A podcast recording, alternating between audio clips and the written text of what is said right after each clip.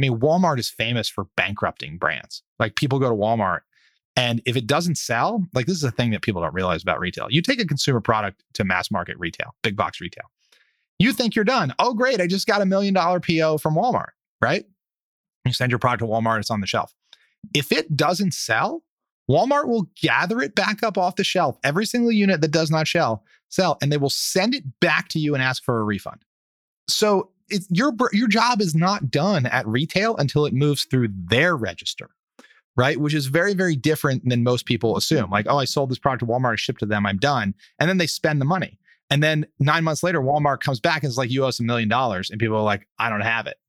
So that is why retail can absolutely burn you because if it doesn't move, you have to take all that product back and it's usually not sellable and you absolutely lose your shirt. Welcome to the Fort Podcast. I'm Chris Powers, and on this show, I talk to some of the most fascinating minds in business and discuss important topics in the worlds of real estate, entrepreneurship, investing, and more.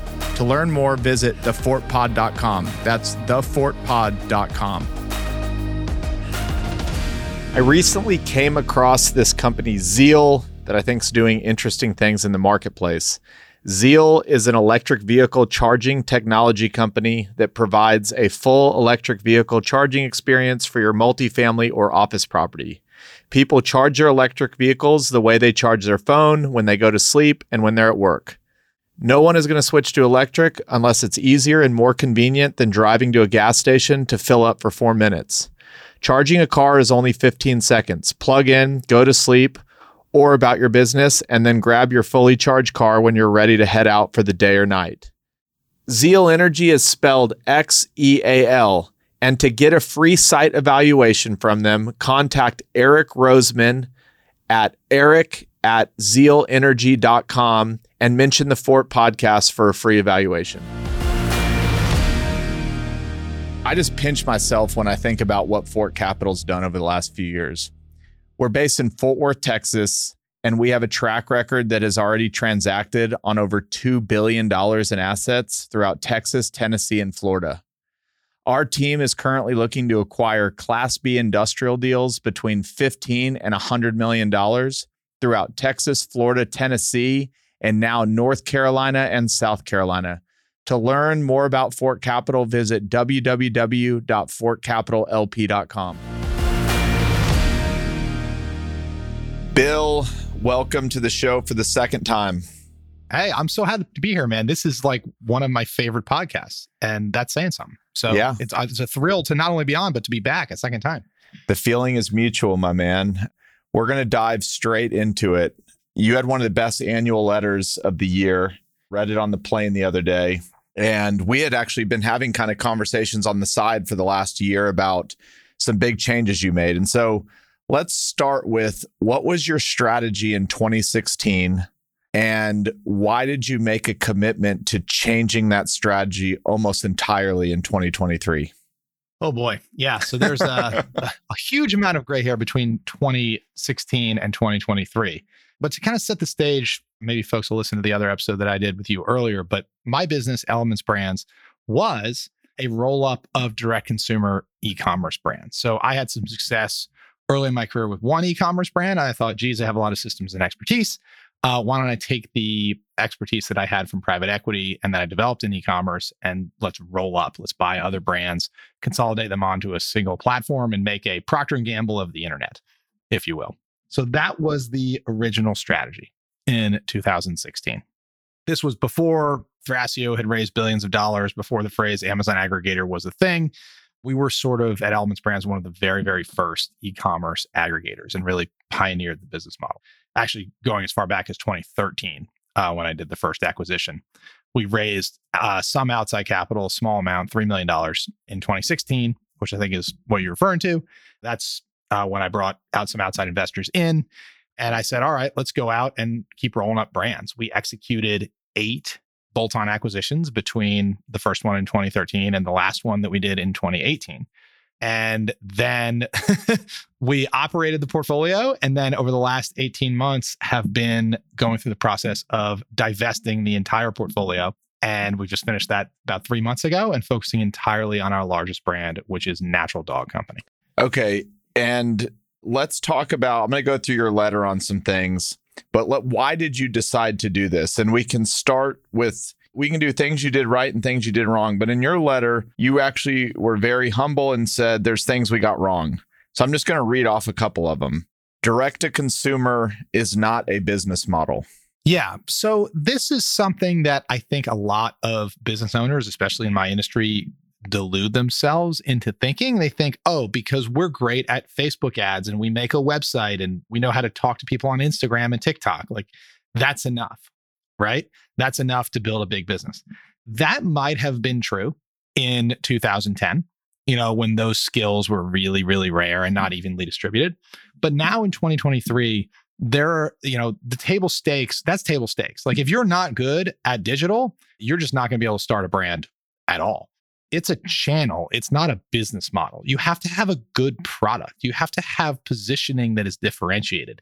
It has to be priced right. You have to have a good flow through, you know, profitability margins. There's so many other things that go into a business besides just this skill set that is D2C, you know, being able to ship a box to a house and do Instagram ads. Okay. Number two, prioritizing marketing over product innovation. You kind of just touched on that. Yeah. So we, in retrospect, so we spent I untold millions, eight figures millions on Facebook ads over a you know five year period roughly. Had a lot of success, did more than that in revenue as a result of those Facebook ads. But we had kind of tricked ourselves into saying we can sell anything right? Like with the right right marketing, you can sell anything. The marketing is more important than the product. And so we got really, really good at marketing and we had a hammer and everything looked like a nail. But in retrospect, looking back at the places where we had the most marketing success were places where we had really innovated in product. And we were ascribing all of the success to just great marketing, when in fact, there was a really, really quality product underlying the marketing. And I'll give you an example to make it mm-hmm. tangible we owned a laundry detergent brand called Rockin' Green. And when we bought it, it was a cloth diapering focused laundry detergent brand. And what we saw is, you know, for one, they were doing terrible marketing. But for two, this isn't a cloth diapering detergent brand. This is a specialty detergent brand. So can we fork it off into other spe- types of specialty detergent?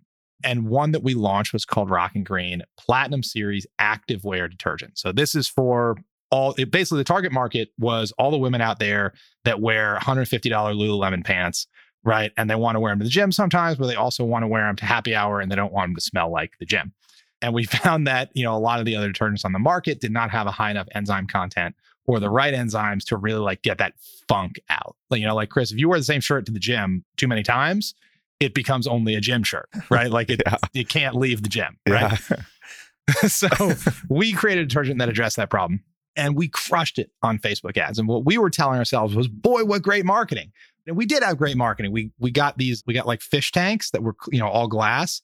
And we would take people's clean laundry and we'd put them in the fish tank with a scoop of the detergent and let it sit for an hour. And the water would just turn like this disgusting brown, you know, as it pulled all their ammonia and sweat out of their clothes. And that was great marketing. But at the end of the day, we had a differentiated product. That category did not exist in 2017 when we launched that product. Now, Tide has a product in that category. Woolite has a product in that category, right? The big guys saw what we were doing mm-hmm. and chased us. And so the reason we had success is, yeah, we had great marketing, but you can't market a crap product. And I, in retrospect, did not value that highly enough. And when we needed to grow or needed to do the next thing, I was thinking, what's the new marketing campaign? Not what's the new type of product innovation we can do to really push the market. There's so many things you said there that I didn't know that people still used cloth diapers. That seems like like why would you do that? But apparently there's a market. But my real question is how would you know in the moment that it was product over marketing or is it always something that you could see in hindsight or is there a new muscle that you've built where as you're kind of building this next business that we'll talk about in a bit, you'll know it's the product that's doing well, not necessarily the marketing. So, I mean, uh, they always go hand in hand. Okay. Right. If you have a bad product, you will see it in that your marketing return is never going to be great. Like you might do okay, and you'll always feel like you are climbing uphill if you have a bad product and good marketing, right? Because you're essentially trying to trick people into buying something crappy, right? you know, at the root of it.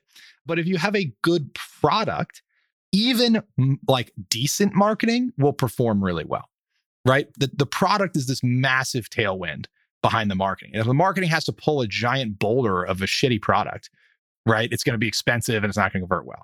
But if the marketing is is being pushed by a great product, the marketing is going to look great. So you can see it in your ROAS, but for us, it's about you know going forward at Natural Dog being a product led company rather than a marketing led company. And so that means we're going to launch 20 new SKUs this year. Um, and I can tell you more about you know how we're going to do that without losing our shirts. And in the past, we would think about it as we're going to launch 20 new marketing campaigns this year. And the product set was kind of static. So we really flipped it on its head. Okay. And then one more thing before I move on to the next one. I think the last time we recorded, which was probably over a year ago, I think it was, as I recall, it was right when Facebook had or Apple had changed the game on Facebook. So I just have a couple questions on that. One, was there ever a time like while you were building this business since 2016, you just said you spent tens of millions of dollars on Facebook ads, where in the back of your mind, you're like, man, this just might not be sustainable. Like the game has to change at some point. Or was the philosophy amongst all these e-com businesses that like almost like, yeah, it could happen, but it'll probably never happen. So that's question one. Yeah. So like any mania, right? Like no one ever conceives that the bubble is going to pop during the bubble, you know, except like the one crazy guy in the corner shouting at the clouds and nobody listens to him. so, uh, but honestly, though, the thing I will tell you is the Facebook ad bonanza essentially would have continued forever.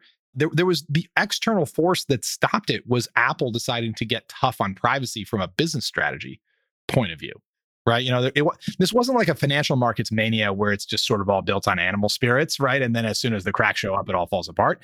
Like it was the Facebook algorithm pre iOS 14.5 was the best ad delivery system ever invented in the history of the world, period. The most accurate, the least wasteful, delivering the right ad to the right person at the right time of the thing that they are most likely to buy. Phenomenally magical product. Pro- maybe never to be equaled again. So there was a sense that it was great. There was not a sense in the D2C world that it could all come crashing down. Okay. Then the second question is now we're a year and a half into what was a change. What's happened in the last year and a half? Are things back to normal? Have people developed new techniques or everybody just found different ways to do it? Like, what's the status of that all today? the theme of this podcast should be ways in which Bill was wrong. no, because we're going to get to it. We're ending this on how you're right because where you pivoted to is very, very right. So anybody that's made it this far, this story gets a lot better. So one of the things I was wrong about uh, when we recorded last year is that you know Apple sort of had the opening chess move. And I basically said, look, Facebook is a trillion dollar company. There is a ton of market cap riding on that, not quite trillion dollars, but multi hundred billion dollar market cap, you know, market cap business. There is hundreds of billions of dollars of market cap riding on Facebook, figuring out how to make the next move, and that this is going to be a chess match that plays out over a while, punch, counter punch, etc. What I did not see is that the huge behemoth that was Facebook essentially got KO'd on the first punch. Like they had no counterpunch, and Apple just blew out both their kneecaps on the first opening move and almost checkmate. Um, now it's not quite as dramatic as that, but and I think people who follow Meta and Facebook will tell you they just totally failed the counterpunch, and I did not see that coming. So the state of Facebook ads today is that it is a little bit better. Facebook has spent the last year doing things called modeled conversions, where they're basically trying to guess in the dark a lot of first party data providers have popped up to send data back into the Facebook algorithm to restore a fraction of the visibility that was lost. So it has improved a little bit. If you're a stock market person, you might almost call it like a dead cat bounce. You know, it's it crashed the efficiency of Facebook ads and then it's it's popped a little, but not even close to to where it was. So brands are moving much more toward you know, kind of the old school way of, of measuring marketing mix, which is as percent of revenue, trying to do omni-channel attribution, and there's a lot more fuzziness in it than there was before. And this isn't what you got wrong. These are lessons learned. I mean, this is value that I got a ton out of, and I think everybody else will. So I'm just, I continue to go through them because they really interested me. But the next one was trying to put brands on autopilot. Ah, yes. So this, ah, yes. And this will get into, I think, the next one together, which is the way we structured our business was that we structured it like not a holdco, right? It's like, yes, it was a holding company. It held all the brands, but it really was an opco, right? It was an operating company. I was operating CEO of eight brands at once. there was not, and, and the mistake we had we made here was that these brands were not big enough to each justify a couple million dollars a year of a management team overhead at the brand level. So me as CEO of the holdco and my leadership team as leadership team of the, the entire company was trying to run eight businesses at once, essentially. And so we kept having to make human capital allocation decisions, attention allocation decisions, because we couldn't do all the things all the time.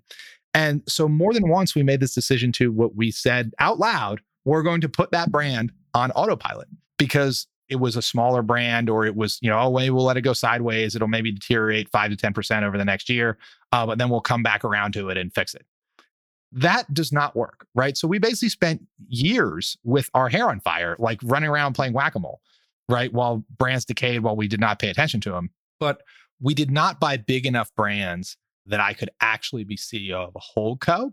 And what I should have done is bought bigger brands. And when I say bigger, I mean two to three million dollars of EBITDA or larger, install competent management teams at the brand level. And then I should have focused myself on being CEO of the holdco, making capital allocation decisions, acquisition decisions, and managing the managers. But instead, I was the businesses we bought were too small. So I had to help run them. So that that is my advice to aspiring holdco people is buy bigger businesses. And so you probably okay. So now we're going to move the, the, conversation a little bit. So all this is happening. I think you said you at one point you owned eight brands. There was one superstar that was starting to emerge. When did you kind of start getting a gut feeling? Because I think you kind of say it in your letter really nice. Was obviously there was a decision that was made. I think it was with your board. But when did you start getting this feeling of man? we sure are wasting a lot of energy and and we can't focus on our shining star and kind of how did that how did you get to that decision that we're going to make a really pivotal decision in your business which is sell seven brands keep one and go all in and kind of abandon the old maybe holdco model that takes a lot of wisdom it takes a lot of maturity takes a lot of humble pie and I think there's a lot of folks out there that have these type of decisions lingering in their business and, and it's easier to kick the can down the road and not do it. So we're going to move the conversation to how you made the decision. And then we'll talk about all the beautiful things that have happened since.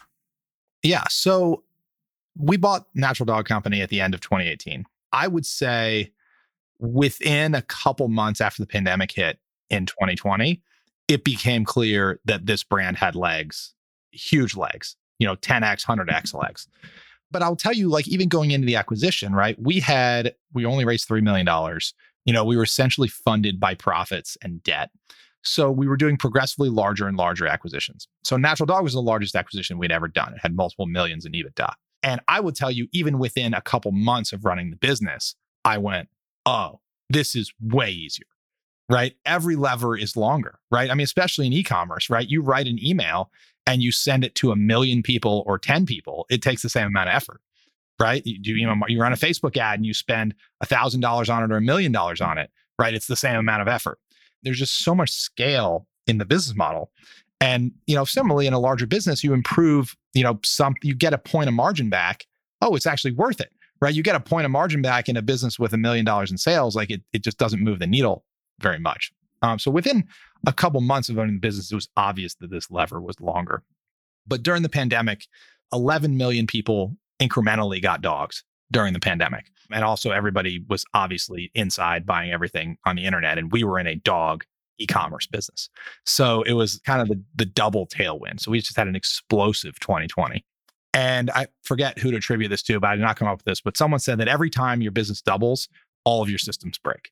And in 2020, all of our systems broke. I mean, ev- ev- systems, I don't just mean like technology systems, I mean like SOPs. I mean, my ability to manage the business broke, right? Like the way that I kept tabs on everything broke because Natural Dog got so big and complicated, so much was going on.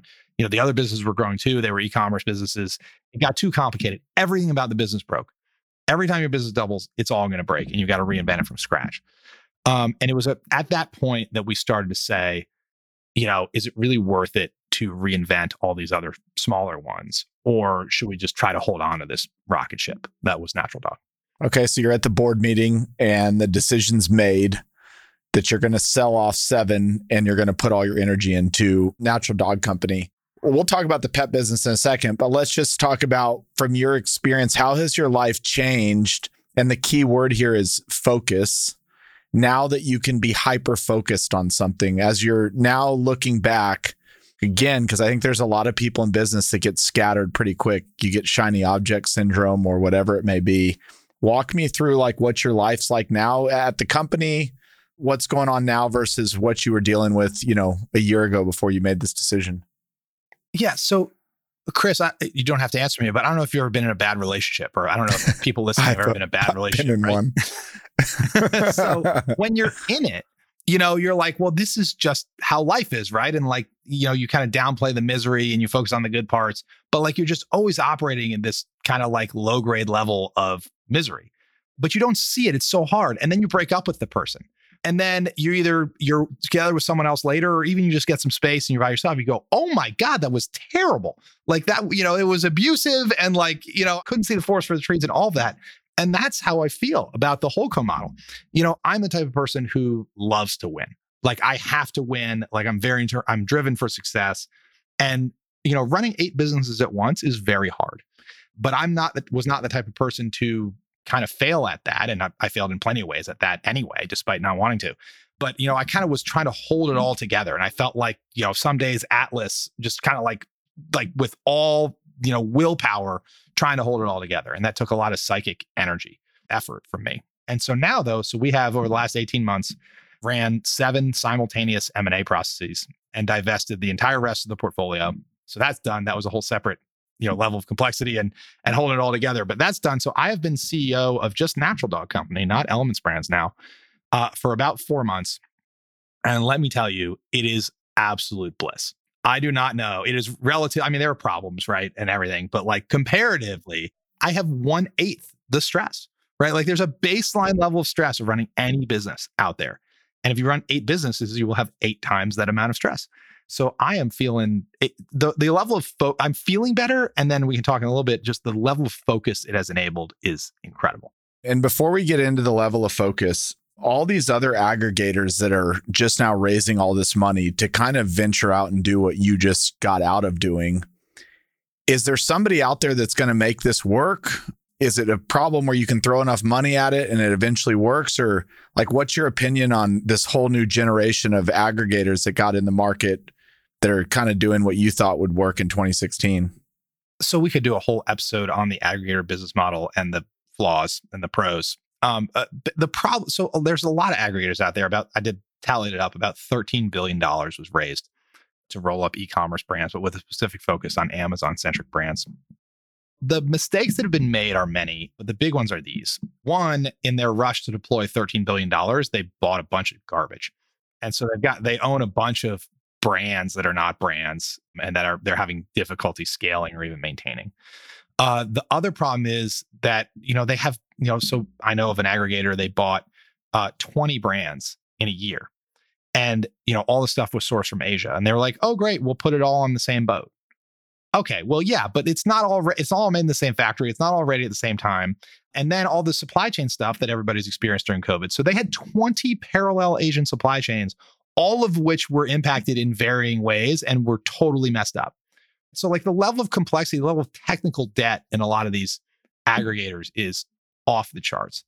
I think the aggregators, I think it is possible to mm. win. I mean, if you looked at some of the our most successful consumer products companies in the world, the Procter and Gamble's, the Unilevers, right? Like they are aggregators in some way. But why is Procter and Gamble good at what they do? You know, they focus on a category. Their health and personal care.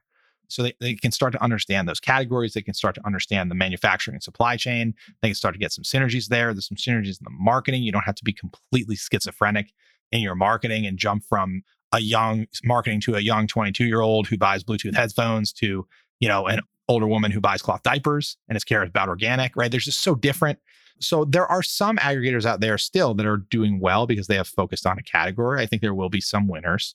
I don't think this is like a tech business where one winner takes all, but there will be some winners, but there's going to be a lot of capital destroyed and it's already happening. I mean, the, there are so many aggregators out there. That I'm seeing past the hat rounds, people trying to raise equity. It's not there. People trying to raise debt. It's not there. We are in the early innings of what is going to be a pretty massive consolidation slash implosion of the aggregator industry. Interesting. So I'm out. So I got out. You're out. We're out. That is one thing we got right. We got out on time. And when I say we, I mean me and you. We're in this together. Thank you, Chris. Yeah, you, you got to know. I mean, sometimes like the music is slowing. You know, you don't want to be the last one at the party. I just have to ask. It's totally off topic, but what is the marketing campaign for cloth diapers? Hey, if you don't like easy to use diapers that you can throw away but love doing laundry and everything else, you should buy like these. What what is the pitch on a cloth diaper? I don't get it. Well, Chris, you would be unsurprised to not to learn, I think, that you are a terrible person and you are killing the planet uh, with all of that garbage. Okay. Uh, and also that all of the chemicals in cloth diapers are terrible for your children. yeah. Right. Oh yeah. You, you can imagine the demographic that, that these products cater to. Got it. That makes more sense. I wasn't thinking that. Okay. Back to focus on the business. So stress gone. We're all in on one brand. What um, are you focused on? Man, maybe let's just before that, let's talk about the pet industry. So you you talked about 11 million new pets. To the extent you want to share how big you think this business can get or how big the industry is, can you just throw out some things for to think about of of how big this pet industry is and where it's really headed to set the stage for what this business Yeah. could possibly So, become? I mean, I could I could quote like huge TAMs for you, right? But that would be boring. So more viscerally, the way to kind of quantify how big the pet industry is is there are more companion pets, meaning dogs and cats. So there are more companion pets in the United States than there are children under 18. So by that measure, the pets market by head count is bigger than the children market. And by children, I mean ch- kids under 18 right? So all the minors in the United States, there are fewer of them than the number of dogs and cats total in the United States. And the dogs market is significant multiples bigger than the cat market because people partially because people tend to spend more money on dogs uh, and also because there's more of them. Okay. And so you're you're all in and you're focused on this. What are you going to do to this business now with all this extra attention that you think is going to create a success?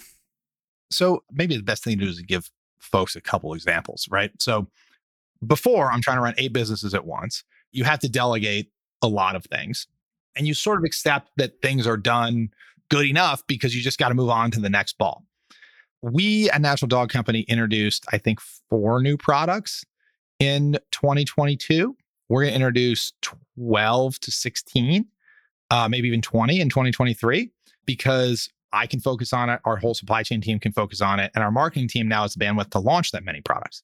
There are countless areas. So when we sold the last brand, I said, okay, I'm taking a tour of the business. And I basically, with a white sheet of paper, I said, from scratch, I don't care how we do it, how should it be done?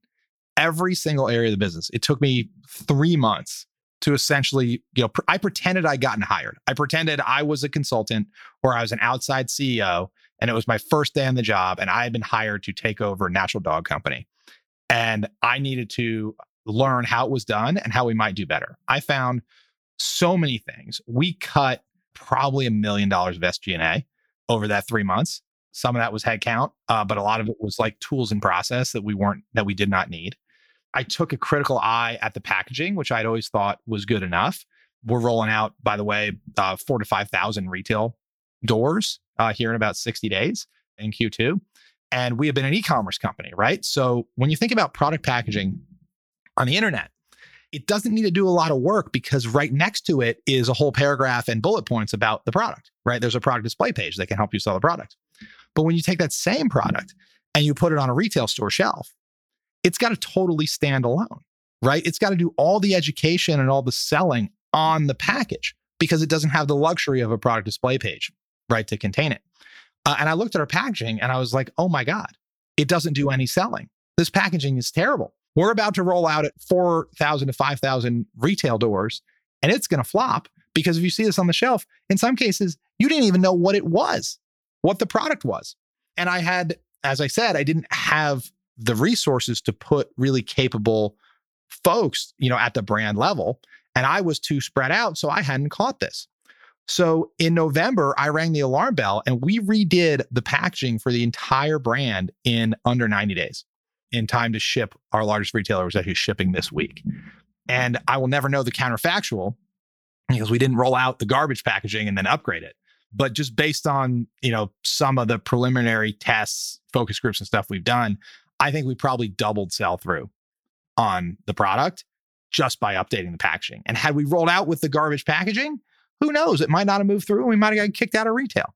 But because I had the bandwidth to actually go deep on that project, you know, now I think we're going to do quite well. When you watch Shark Tank or something like that, the sharks are always like, don't go into retail, only sell online. So, my question to you is why have you chosen to go into retail? Well, I think, you know, that advice from the sharks is probably sensationalized a bit for television.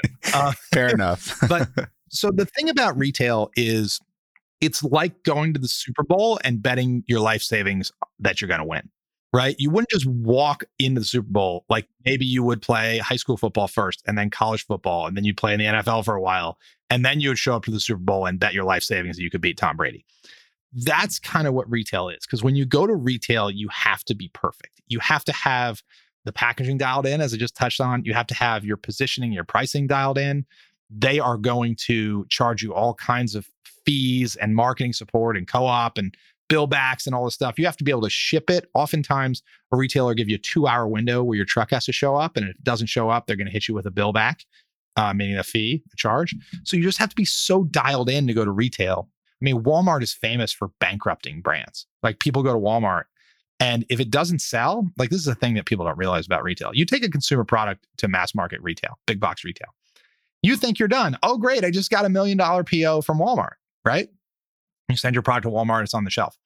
If it doesn't sell, Walmart will gather it back up off the shelf, every single unit that does not sell, sell, and they will send it back to you and ask for a refund. So your your job is not done at retail until it moves through their register, right? Which is very very different than most people assume. Like, oh, I sold this product to Walmart, I shipped to them, I'm done, and then they spend the money, and then nine months later, Walmart comes back and is like, you owe us a million dollars, and people are like, I don't have it. So that is why retail can absolutely burn you because if it doesn't move, you have to take all that product back and it's usually not sellable and you absolutely lose your shirt. So before you go to retail, you have to be totally dialed. And a great place to get dialed is scaling first online. Okay. So the dumbest question of the episode what are the upsides of retail then? If the downside is bankruptcy at Walmart or just all this chaos, why go through all that? What are you wanting out of that that you can't get online? Huge, huge scale. So to give you an idea, 15% of total retail sales flow through e-commerce, which means 85% of total United States retail is still offline. You know, now of course, like this is skewed because there's, you know, grocery is predominant predom- is a huge category, is predominantly offline, et cetera, right? Some categories have higher online penetration. But the fact of the matter is there's still massive, massive volume running through all these retailers. And bring it back to the you know the facebook ads that where facebook ads have gotten so much more expensive right? You can kind of dodge the facebook ads tax. You can dodge the amazon platform tax. Now of course the retailers will tax you in their own way right? But it's a new channel where you can drive massive massive scale and profitability if you if you know how to operate. Okay, so when you're going into four to 5,000 stores, do you hire like a broker or an agency that kind of gets you placed everywhere? Is that somebody on your team? How do you start in four to 5,000 stores, I guess? well, you don't start in four to 5,000 stores. You start in one or two stores. Okay. Uh, so the way we built it is, you know, way back in 2018, we started, we said, okay, it's, it's basically like a concentric circle, right? So imagine like a bullseye. And in the center of the bullseye is what's called independent retail. So Powers Pet Store. If I get Powers Pet Store to carry the product and Powers Pet Store is selling it through, right, and is moving it, and I can see how many units Powers Pet Store is turning, you know, and the customers love it and they're coming back and Powers Pet Store is happy with me. Now I can go to, you know, the next pet store and the next pet store. And so you prove the product in independent retail because independent retail is easy, it's low stakes, you know, they pay up front, and there's no return to vendor, there's none of this stuff. Right. So you prove the product independent retail, which involves learning, oh, geez, it's not selling. Like, is it the packaging? Is it the product? Is it the price? You know, what is it? So you iterated independent retail, which is what we did. We scaled up to 1,200 doors of independent retail. So 1,200 Powers Pet stores all across the country. And we did that by cold calling, smiling dialing those pet stores. And we did some trade shows, but like for the most part, it was smiling dialing. The other thing that'll get you there too is spend a lot of money on direct consumer Facebook advertising because you know, Chris Powers, who owns Powers Pet Store, also has a Facebook account and he probably owns a dog. So eventually he's going to see all of your ads, right? And reach, oh, geez, I really like to carry that at Powers Pet. So we did that first 1,200 doors of independent retail. And at that point, the regional chains will start calling. So, you know, the ones that got 30 doors, 50 doors, 80 doors, right? They'll start seeing it in the independent pet and they'll say, this must be working. And they'll start calling. Um, you can call them, you know, you don't have to just wait for them to call, but you kind of prove it an independent. And that's the next circle the bullseye is the regional pet, right? You prove it there. And then the next is pet specialty, Petco, PetSmart, you know, those types of places, these specialty stores, but big box, national, nationwide chains, right? So same thing. You sell it in there. And then the outermost ring in the circle is what's called FDM or food, drug, and mass. That is your Targets, your Walmarts, those types of places, like the most undifferentiated, the broadest stores. And you don't want to go into those places until you're absolutely sure it can you can burn product through at Petco and PetSmart, right? In specialty, nationwide specialty. So that's where we are. We're at nationwide specialty. Okay. So you're not at Walmart or Target yet. Correct. Is there any brand out there that has leverage over Walmart? Like when you think of Procter and Gamble or some of the biggest, like is there any brand that Walmart plays nicer with? I'm assuming the bigger you are and the more leverage, but is everybody at risk with Walmart or is it just the the people that have a smaller product that barely get in? Yeah, I mean, I would say like when you think about like the Procter and Gambles of the world, right? You know, Walmart is not going to not carry Tide. Like Walmart has to at a certain scale, Walmart has to have your brand or Walmart's customers are like, what the hell are you doing? Right? I can't get Tide at Walmart. So I think, you know, at a certain massive scale, brands can kind of get to, you know, this sort of mutually assured destruction where like the brand very much needs Walmart. Like if Procter & Gamble lost the Walmart account, that would be devastating for them. But similarly, Walmart sort of has to carry Tide and Gain and, you know, all the other P&G products. So you sort of end up with this sort of multipolar superpower US China type of relationship where they hate each other, but they depend on each other, et cetera. As you are anticipating this four to 5,000 store rollout, what keeps you up at night that this is going to go well? Like, what could make it go wrong if you go, don't do X, Y, and Z over the next few months before this starts happening? So, there's a couple ways you can screw up your retail rollout. Way one is the product is is garbage, doesn't sell itself, and customers see it on the shelf and just don't pick it up. So we spend a lot of time making sure the packaging is to a point where I think that box is checked. This is another thing that blows people's mind about retail you can roll out to, say, 1,500 Petco stores. You can ship boxes to Petco DCs or 1,500 Petco stores. And then a month later, if you walked into all 1,500 Petco stores, you might find that your product is on the shelf in half of them. And your buyer's going, uh, well, you know, we expect you to sell X number of units per week. You're only selling one half X number of units per week. This doesn't look so good. And then you find out the reason you're not moving is because you're not even on shelf at half the stores. What happened? If you go into all the stores, and, and by the way, Walmart and grocers are notoriously terrible for this. And I don't know if Petco's bad about this, uh, so I'm not picking on them. But many, many retailers are terrible at getting product from the back room to the front on the shelf, merchandise on shelf. Just because, I mean, who works in these stores, right? Like, if you, I don't know if you've ever been in the back room in a grocery store, like it's like complete chaos. Maybe there's four units on the shelf and somebody buys them and they don't get around to restocking the shelf for a week, even though they got plenty in the back right? So there's this massive slippage between what's at the store and what's actually on shelf, or even what's at the DC, the distribution center, and what gets shipped to the store, and then what gets shipped to the store and what makes it to shelf. So you remember as a brand, if they don't sell it, if the, if you sell to them and it sits in their back room for six months, they'll send it back to you. It's on you, right? So you as a brand have to care that that product makes it to the shelf and gets merchandised the right way so it is even available to be picked up off the shelf. And this was the thing that I had to learn from, luckily, I have wonderful advisors and got this advice pretty early. But you actually, there are whole companies that you pay to go into your retail doors and make sure the product is on the shelf. And if it is not, they have contractual relationships with these retailers to go in the back room, grab it, and put it on the shelf. And what you'll do is is like send them into you can't do every Petco, but you'll send like a statistically significant sample of Petcos and if they find a big enough problem, then you make a stink to the buyer. Yeah, they do that in real estate too. You can call it shopping, but you can hire people to go in. If you own multifamily, to go pretend like they're touring an apartment and see how the service is and how the property managers they're they're kind of undercover. Okay, one more question. Then I want to talk about the 12 to 16 things you're launching. When you realize the branding and the packaging sucked, what happens from there? Do you hire an outside consultant and say, you know, here's the the product we're selling, design us the best thing that could catch somebody's eye and they would immediately know how to do it? Like, what's the process you went from having terrible packaging to great packaging? Oh boy, that's a whole other podcast. You ask you ask questions, it could be a whole podcast episodes, Chris. so I'll try to condense this into a short answer. Okay. If you just hire a consultant to design your packaging, and expect, you know, them to go into a dark room and come back and hand you your packaging, you're gonna be very disappointed because they don't understand your brand. Like in order to design good packaging, it's not about just brand and feel, especially packaging that sells at retail. You need to understand when you Chris, if you go to any store and you are shopping for, you know, a brand of granola bars, like how are you choosing? Do you care that it's organic? Do you care that it's high protein? Do you care that it's grain free like what are the unique differentiators of powers granola bars that make them any different? And guess what? If the unique differentiator is not on the front of packaging it might as well not exist. So you need to first think about kind of positioning and you go how are we different? And also what is the consumer looking for? So you've got to sort of blend this like what are the table stakes in my category you know, what are people who are shopping for dog probiotics? You know, what are they looking for? And then also, and you want to have that in the packaging. So you kind of check the box. And then you've also got to ask, how is my dog probiotic different? And you got to have that in the packaging too.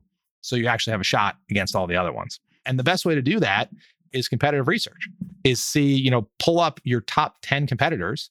And hopefully they're not stupid. Some of them probably are, but hopefully not all of them. And you look and you go, what's on their packaging? And ask yourself if I were on the shelf with these 10 other things, why would somebody pick mine up? So, in a short, that's how you do it. And do you hire focus groups or anybody to, you know, walk down an aisle or something and see if it actually worked? Is there a way to know that it was the right packaging before it hits the shelves? Is there something that's some metric or is it just a gut feel? Hope this thing works. We feel good about it. I mean, obviously, you can formally poll your friends and loved ones, right? But they're usually not representative. There are some tools, there's a tool called pickfu.com, P I C K F U, where you can basically upload two of anything and like ask people, like, which do you prefer and why? Oh, cool. Um, and you can get some larger data set. I mean, it can be, it's like basically hot or not, but for anything. I don't know if you remember that website, hot or not from way back in the day, but like PickFu is basically like hot or not for anything. So you can do that. I mean, it's unscientific. You can do focus groups. They tend to get very, very expensive. I mean, you can go like down to a so there's a bar in our town called Skip Town, which is like a dog bar. So you like go down to Skip Town with like three versions of the packaging and go, we're giving out free treats. All you gotta do is tell me which one you prefer. You know, and you maybe mix those three and you you can design a thing where you mix it in with all your competitors' packaging, see which one gets picked the most, etc. But there's no scientific way to do it. You just got to get opinions. All right. You said you're launching 12 to 16 new products. There's thousands of products out there one how did you did you pick that we want to launch 12 to 16 how did you arrive at the decision to how many you were going to launch? And then i want to talk about how you knew what you were going to launch. What was the process you go through to decide these are the 12 to 16 things we're going to focus on? So we kind of put new product dev into three categories and i'll kind of order these from easiest to hardest. The first easiest would be what i'll call like new sizes and colors. So for example, like we have a wild Alaskan salmon oil. It comes in a 16 ounce and a 32 ounce. We also have a glucosamine. We don't sell that in a 32 ounce. I read the Amazon reviews of the 30 of the 16 ounce glucosamine, and there's all these questions about, geez, I really wish it came in a 32 ounce. That's easy, right? Let's start selling a 32 ounce. You can do this if you're doing apparel. This is different colors. You know, if you're doing, you know, different flavors, different scents. You know, like just basic variation of stuff you already sell. So different flavors and colors you know, is like the easiest way to do new product dev. Um, and the best way to do figure out which ones is just to read your reviews or to look at which ones your competitors are selling. The next category of product dev, I'll call kind of like, you know, line infill. So look at our dog supplement brand versus other dog supplement brands. We don't sell a probiotic. Everyone else has a freaking probiotic. It's a crime that we do not have a probiotic, right? You know, we have a ton of customers that know, trust, and love our brand and if they want to buy a probiotic, they got to buy it from someone else. So we need to fill in that gap in our line. So we're launching a probiotic, you know, next month, right? And then you think about, you know, you look at all the competitors, you talk about how can ours be different and better, all that stuff. But, you know, that's how you say, okay, we need a probiotic. So that and that can create a lot of SKUs, just the basic sizes and colors, and then also like filling in your line. So you're competitive with with everybody else in the market. That can create a lot of new SKUs. And uh, by the way, these are also ordered from like least risky to most risky. So then, like the final category, which is most risky and hardest, well, I'll call transformative innovation. So this is like a totally new product category. This is Henry Ford saying, if I asked the public what they wanted, they would have said a faster horse. So, like the Henry Ford, like, I'm going to give them a car, right? And they don't really know they want it. And that's the hardest thing to do. I mean, that's the thing that I think founders have to do. You have to know your market. You have to try to see around the corner. You know, you have to ask yourself, where is my market going to be in five years? And what are the trends in my market? And how can I get ahead of that? And that's hard. You can hire that out to an agency. So on your 12 to 16 SKUs, if you had to a percentage to the three of those, are any of them going to be transformative or are they all in the first two buckets? Yeah, I think we're about 20% sizes and colors this year. We're about probably 60% line infill, just to be broad and competitive, and then about 20% transformative innovation. So for us, it's sort of like a bell curve. The transformative innovation bets are expensive. They have generally longer dev time, higher mm-hmm. MOQs. They can fall completely flat if you're wrong. So that's a it's a capital allocation decision, right, to do transformative innovation. Whereas on the sizes and colors side, they're pretty sure bets, but they're not really big bets. You're not really mm-hmm. expanding your TAM. So the nice thing about line fill-ins is they're relatively de-risked because you know your competitors are selling all these products, but it brings you into larger TAMs because you know you don't have a probiotic, people are buying probiotic. Now you can address the probiotic market, right? Which already exists, and you don't have to speculate. But on the transformative innovation side, you're trying to enter new markets that may not even exist yet. So you got to kind of temper that. Okay, last question on the pet. To get to the next level from I guess to get into the Walmarts and Targets, what would you have to have happen to then move into that category? What would be considered okay we succeeded at 4 to 5000 stores now we're moving up chain and do you have to move up chain? Is it inevitable so you if you're successful? okay. Yeah you don't have to move up chain. I mean you can do major major volume in specialty retail no matter what the category is. But you know if you wanted to move up chain you've got to show velocity at your specialty retail. You got to show that skus can stick on shelf for a while you know a year or two or three you know mm-hmm. at specialty retail and then you got to execute, you know, the expansion into food, drug, and mass, you know, the Walmarts of the world without pissing off your specialty retail. You know, because and I'll just use, you know, my example. Like Petco is going to be pretty salty if suddenly Walmart has all the exact same SKUs that they have.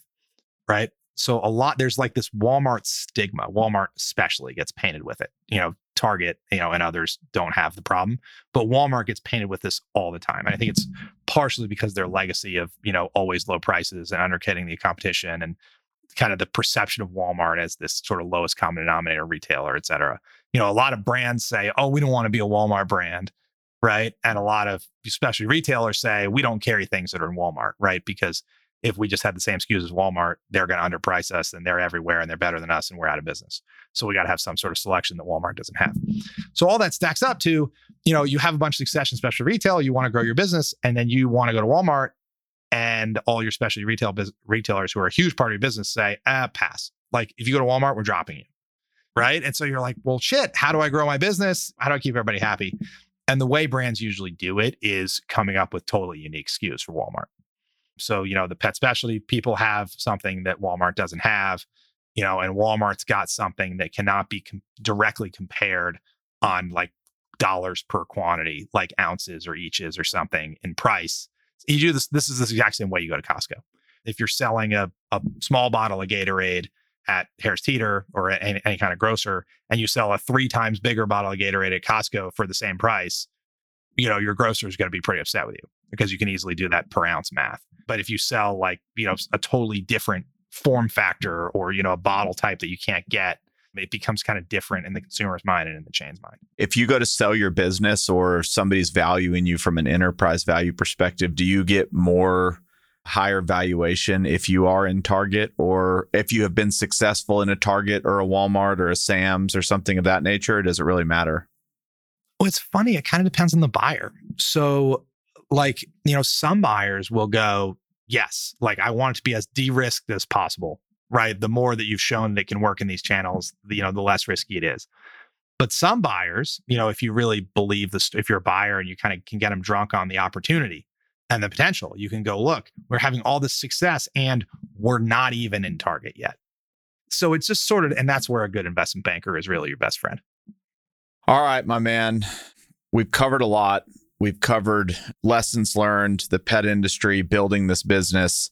I kind of had one more thing to kind of bring it home that's totally unrelated to what we just talked about. But you have a podcast too. And so I would just be curious to hear. I really haven't asked you this in a while.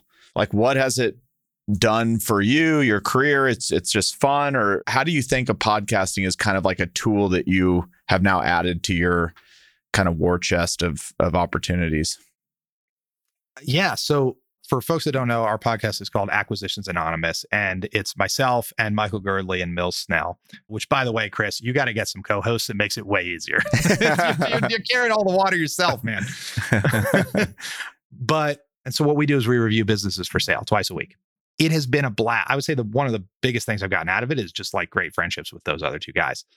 But Brent Beshore from Permanent Equity says that content is a way to scale conversations. So you know, you and I are having a conversation here and we could have a com- we could have the same conversation over a beer in a bar, right? And you and I would be the only ones that participate in that conversation. But tens of thousands of people are going to participate in this conversation because they hear it on your podcast. And that scales conversation and it scales reputation. So I find that a lot of people listen to our podcast. So I will reach out to people and they will recognize me. You know, it's this instant credibility indicator. You know, you can get a DM back or an email back from a lot more people. It also gives people a a reason to get into contact with you. It makes you top of mind, right? If you're very clear. Like I think, you know, for this podcast, everybody knows that you buy Class B industrial real estate in the Southeast. Yeah. Right? and I'm sure you have, even if the deal flow has not come and they haven't mentioned the podcast, it keeps you and Fort top of mind. So I've seen a lot of ancillary from that. The last thing I'll mention, and I'm sure you could corroborate, or, or maybe you can't, and I need to learn at your feet.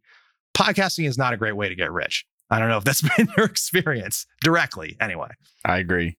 It's just not like we have some sponsors on, on Acquisition Anonymous and whatnot, but like I think Michael did his did the math and he made thirty dollars an hour for. Well, I would I would say this: if you're just tracking dollars to the P and L of the podcast, it might seem that way. But if there was a way to calculate how it sh- has shown up in other areas of business or your life, you could make an argument it's unbelievably profitable. And I would say the way I look at it, and I, I talked to David Senra a lot, the founders podcast, and a couple of the other the big podcasters, and you see like what Joe Rogan's done.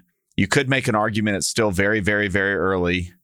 There's a lot of attention that podcast ads are doing really well for folks that are advertising on podcasts to the tune of a great pot like we've done with Juniper Square or somebody where they're selling thirty to fifty thousand dollar software packages if the podcaster or as the host is intimately involved in that product, it can be huge. Or you look at Joe Rogan, he was a part of Onnit. They just sold Onnit for like 400 million and he made an extra 200. So as we think about profitability, yes, you're right. If you're just looking at selling ads and that's like the only way to measure it, right now it's early. But when I think long term about what could happen with being involved in businesses or what where where advertising could get to if you get enough views or that they scale really well. I mean, I think Joe Rogan has like 3 or 4 people full time on his podcast. Like largest podcast in the world. It's it's almost better than software if you can grow it really big. And so there's a lot to be hopeful for, but I am with you. Still playing the game of like we got to get these ad dollars up. Uh, well, I think you like so you mentioned Juniper Square, who I'm sure has sponsored this episode the cool thing about having a podcast that overlaps in your business niche, like I think you use Juniper Square for the fund, so yep. you can endorse it and say this is great, and they sell fifty thousand dollars a pop. Same thing for us on Acquisition Anonymous. Like we can send leads to a bank who originates multi-million dollar loans, right? So they don't need, or you know, an accounting firm who is ten, you know, tens or hundreds of thousand dollars a year in revenue from a new client, right? When you have a B two B audience, I hmm. think the ads can get more lucrative. So I think there's going to be kind of like two rough, I'm oversimplifying business models for podcasts. You can have like a what I'll call niche. I mean, the real estate niche is still huge, but still a niche, right? Like where you can scale conversation in a niche, you know, B2B products, you know, professionals practicing. And I think those can work really well and scale reputation phenomenally, right, in your industry. And then there's like the, the Joe Rogans, like in this other bucket that I'll call like mass market podcasts that have audiences that are orders of magnitude larger, right? Like anybody can be a Joe mm-hmm. Rogan listener. But then, you know, the traditional brand advertisers come into play. Like Coca Cola could buy an a ad on Joe Rogan's podcast and it actually makes like he is a legitimate celebrity superstar because of his podcast. Well, scaling reputation, I often say is similar to what you just said. It's scaling trust. I very rarely meet a stranger. Podcast episodes do really well in search. So if you Google somebody that's been on my web, uh, my podcast, very often that podcast episode ranks really high unless they've been, you know, written about a lot or they have some type of celebrity status. Yeah. And it's just a great way to meet people and have fun. So it's been a hell of a journey. And maybe I do need to get a co host one day. Maybe Johnny will join me or something. it's it's well we, you did very well because you asked me offline you know what were some of the tricks to our podcast and i said we have one rule which is that we never prep in advance. Yeah. And so i appreciate that you required less prep from me this time than you did the first time i came on which hopefully means you're just winging it a little bit more. I am. If you saw my notes on my computer it's literally like three sentences. Some people i prep a little more for but i like you one thing you got me was the more entertaining that i can make these episodes it's as much about learning as it is about entertainment. And I've taken that really seriously since we talked.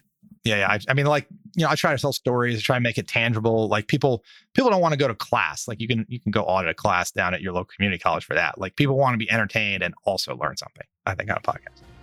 Bill, thanks again, man. This was awesome. Of course, bud. Thanks for having me. I hope you've enjoyed this episode of the Fort Podcast. Be sure to follow us on your favorite podcast platform or hop on over to YouTube to watch full video episodes if that's what you'd prefer. For more information, you can check out thefortpod.com.